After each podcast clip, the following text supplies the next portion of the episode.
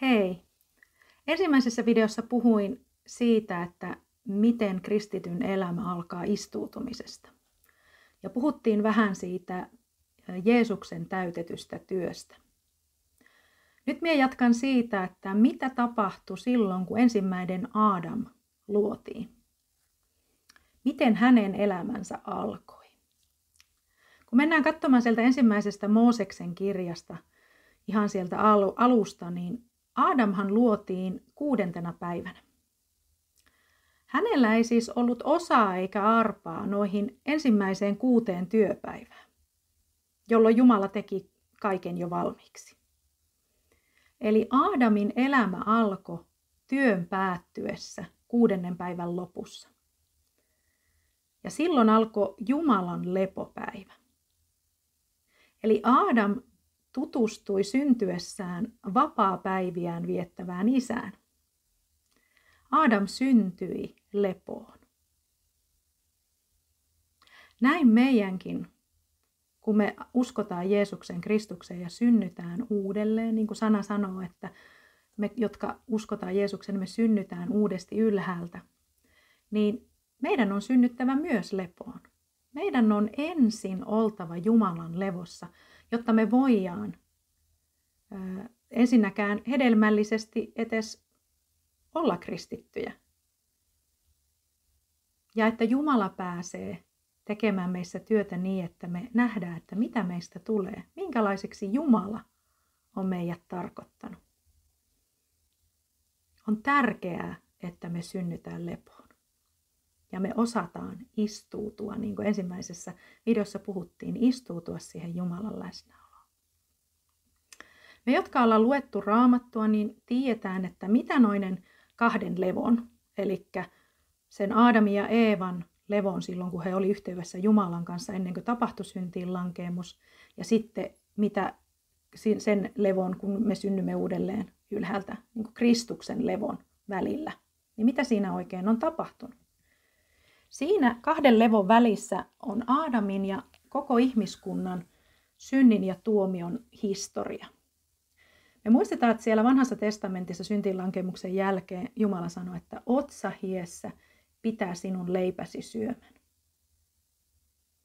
Se, mitä tapahtui, kun ihminen söi siitä hyvän ja pahan tiedon puusta, niin ihmisen elämään astui puntarointi hyvän ja pahan, oikean ja väärän välillä. Tuli kysymys siitä niin kuin moraalisista asioista.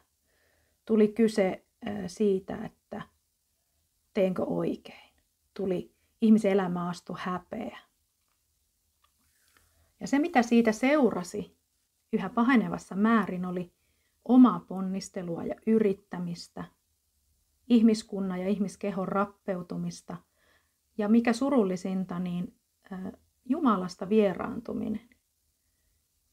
Ihmisestä tuli orposydäminen, kun hänellä ei ollut enää yhteyttä oikea isänsä, Jumalaan. Sillä ei ole mitään väliä, että ollaanko me niin kuin biologisesti tässä maailmassa orpoja. Mutta jokainen meistä, joka syntyy, niin meillä on oikeastaan orvon sydän niin kauan aikaa, kunnes me saadaan suhde meidän oikeaan isään, taivaalliseen isäämme Jumalaan. Mutta milloin tämä tilanne sitten korjaantui? Se korjaantui silloin, kun Jeesus huusi se on täytetty. Silloin kun Jeesus maksoi täyden lunastushinnan meistä, hän toimitti täydellisen ja kertakaikkisen uhrin meidän puolesta. Kun hän kuoli ristillä, hänet haudattiin ja hän nousi ylös ja astui taivaaseen sinne isän tykö. Huomatkaa se, että raamatussa ei meitä käsketä istuutumaan. Siellä ei edes käsketä, että istuutukaa, se, mikä oikeastaan on se ajatus siinä, on se, että meidän on nähtävä itsemme jo istumassa Kristuksessa. Kun sana sanoo, että me ollaan kätkettyinä Kristukseen, me ollaan Kristuksessa. Niin tärkeää on se, että me nähdään itsemme istumassa Kristuksessa siellä isän oikealla puolella.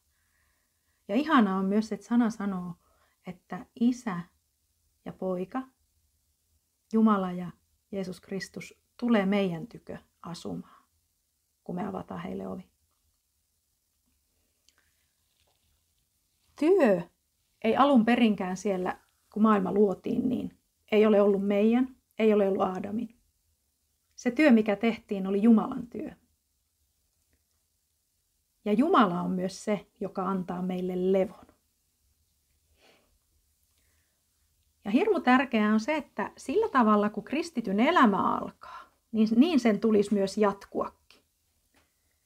Eli perustana on Jeesuksen täytetty työ, Jumalan armo ja rakkaus.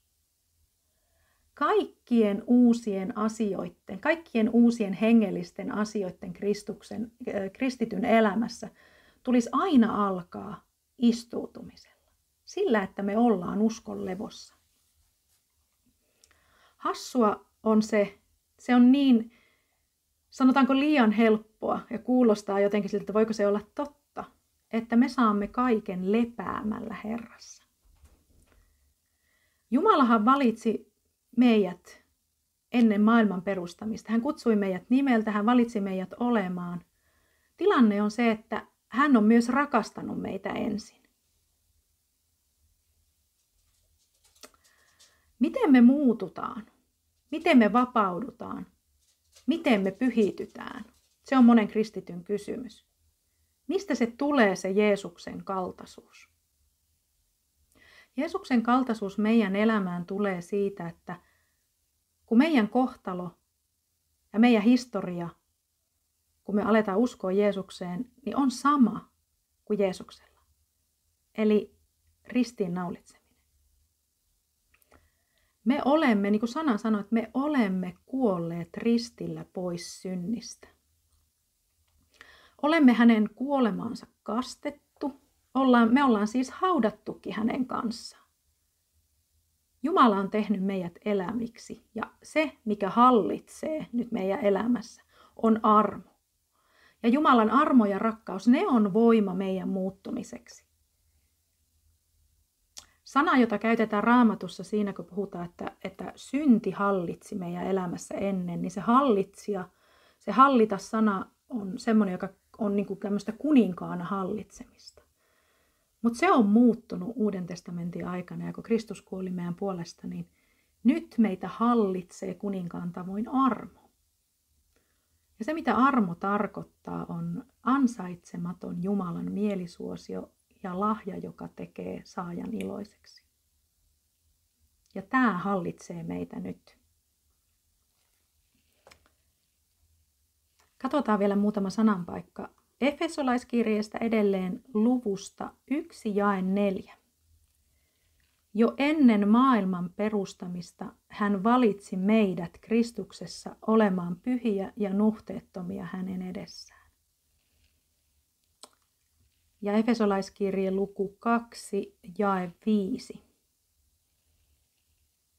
Tai luetaan jo neljännestä. Mutta Jumala, joka on laupeudesta rikas, on rakastanut meitä ja suuressa rakkaudessaan tehnyt meidät, jotka olimme kuolleet rikkomustemme tähden, eläviksi yhdessä Kristuksen kanssa. Armosta te olette pelastettu. Ja katsotaan vielä roomalaiskirjeestä, Paavalin kirjeen roomalaisille luku 6, jae jakeesta 2.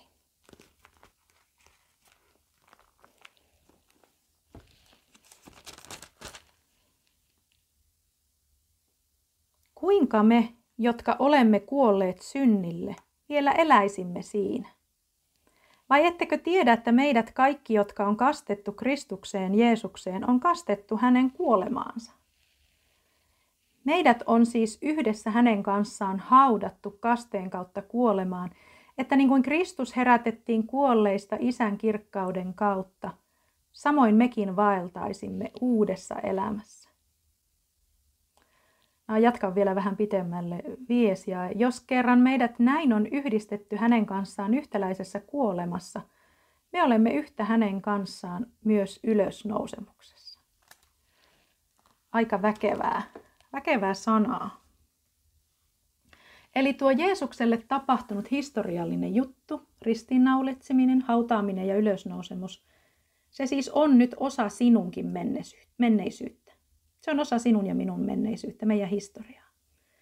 Ja kun me hyväksytään tämä tosiasia, niin se muuttaa ihan kaiken. Esimerkkinä siihen, että jos sulla on, jos sulla on niin kirja, ja sä paat sinne jotakin sinne kirjan väliin, vaikkapa setelin, rahaa. Ja sit sä poltat sen kirjan nuotiolla. Niin mihin se seteli menee sieltä kirjan välistä? Kun se kirja palaa. No niillähän on sama kohtalo, sillä kirjalla ja setelillä. Molemmat palaa ja tulla, niitä ei enää ole. Ja jos kerran sana sanoo niin kuin se sanoo, että me ollaan Kristuksessa, ja me olla, meidät on Kristuksen kanssa ristiinnaulittu, haudattu ja me ollaan ylösnoustu, niin meillä on tismalleen sama kohtalo kuin Kristuksella.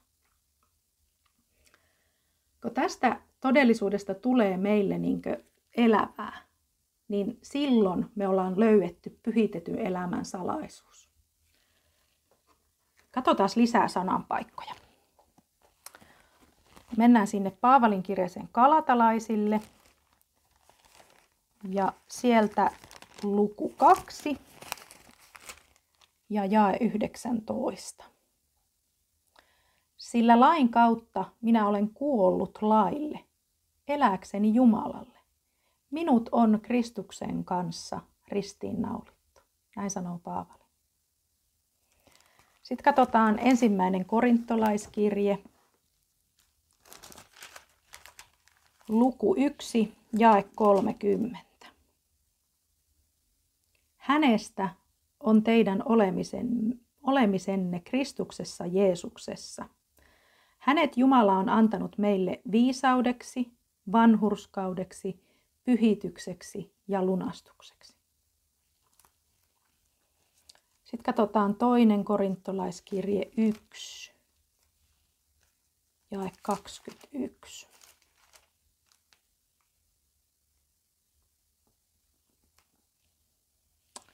Mutta hän, joka vahvistaa meitä yhdessä teidän kanssanne Kristukseen ja on voidellut meidät, on Jumala. Eli Jumala vahvistaa meitä Kristukseen ja on voidellut meidät. Hämmästyttäviä juttuja. Roomalaiskirje 6 ja 6.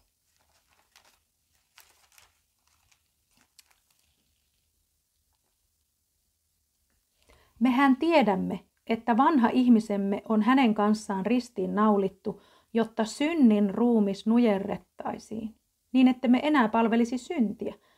Joka on kuollut, on vapautunut synnistä. Jos olemme kuolleet Kristuksen kanssa, uskomme myös saavamme elää hänen kanssaan. Mehän tiedämme, että Kristus kuolleista herätettynä ei enää kuole, eikä kuolema enää hallitse häntä. Sillä minkä hän kuoli, sen hän kertakaikkisesti kuoli synnille, mutta minkä hän elää, sen hän elää Jumalalle. Ja nyt menee jo jakeeseen 11. Samoin pitäkää tekin itseänne synnille kuolleina, mutta Jumalalle elävinä Kristuksessa Jeesuksessa. Ajatelkaa, moni kristitty kamppailee vuosikausia ja sitten kuitenkaan synnistä vapautumisen salaisuus ei ole se, että meidän pitäisi tehdä jotakin. Se, mitä me tehdään, niin me levätään Jumalan täytetyn työn varassa. Se entinen, vanha minä, se on otettu pois, se on kuollut Jeesuksen ristikuolemassa. Se on se hyvä ja pahan tiedon puu, joka silti saa meidät aina kysymään, että mutta mitä minä voin tehdä? Mitä sinä voit tehdä on, on hyväksyä ja sallia Jumalan armon ja rakkauden tulla sun elämään. Jumala on niin hyvä, että hän ei kontrolloi sinua ja hän ei pakota sua mihinkään. Jumala odottaa niin kauan, että siellä lakkaat tekemästä itse ja sitten hän aloittaa. Se on vähän niin kuin hukkuvan pelastaminen, joka tiedätte, että niin kauan aikaa kun se hukkuva räpiköi, siellä vedessä ja yrittää tarttua sinuun ja, ja, ja, ja riehuu siellä, niin se on aika hankalaa se pelastustoimi. Mun mielestä Watchman Nee sanoo tämän ihanasti, hyvin selkeästi. Kun olet lakannut tekemästä, silloin Jumala aloittaa. Me ollaan monesti ainakin kristityt, pitkään kristittynä olleet, niin kuultu tämä tuhlaajapoika-vertaus. Mutta se on hyvä kertomus siitä, mikä miellyttää meidän isää. Mikä miellyttää Jumalaa meidän isää. Ja me huomaamme, että häntä ei oikein ilahduta se vanhempi veli, joka raataa siellä kotona lakkaamatta. Isän tekee onnelliseksi se nuorempi veli, joka antaa isän tehdä kaiken hänen puolestaan. Jumala on niin rikas isä, että hänen suurin ilonsa on meille hänen lapsilleen antaminen. Ja suurin murhe isälle tulee siitä, jos me ei oteta vastaan. Monesti me kuvitellaan, että me kyetään itse tekemään paremmin asioita kuin Jumala. Mutta kun ajatellaan, niin onnistuuko meidän hommat paremmin omassa voimassa? Eipä taida.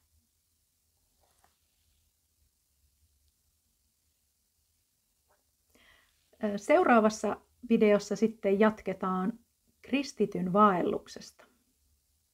Siihen saakka moi!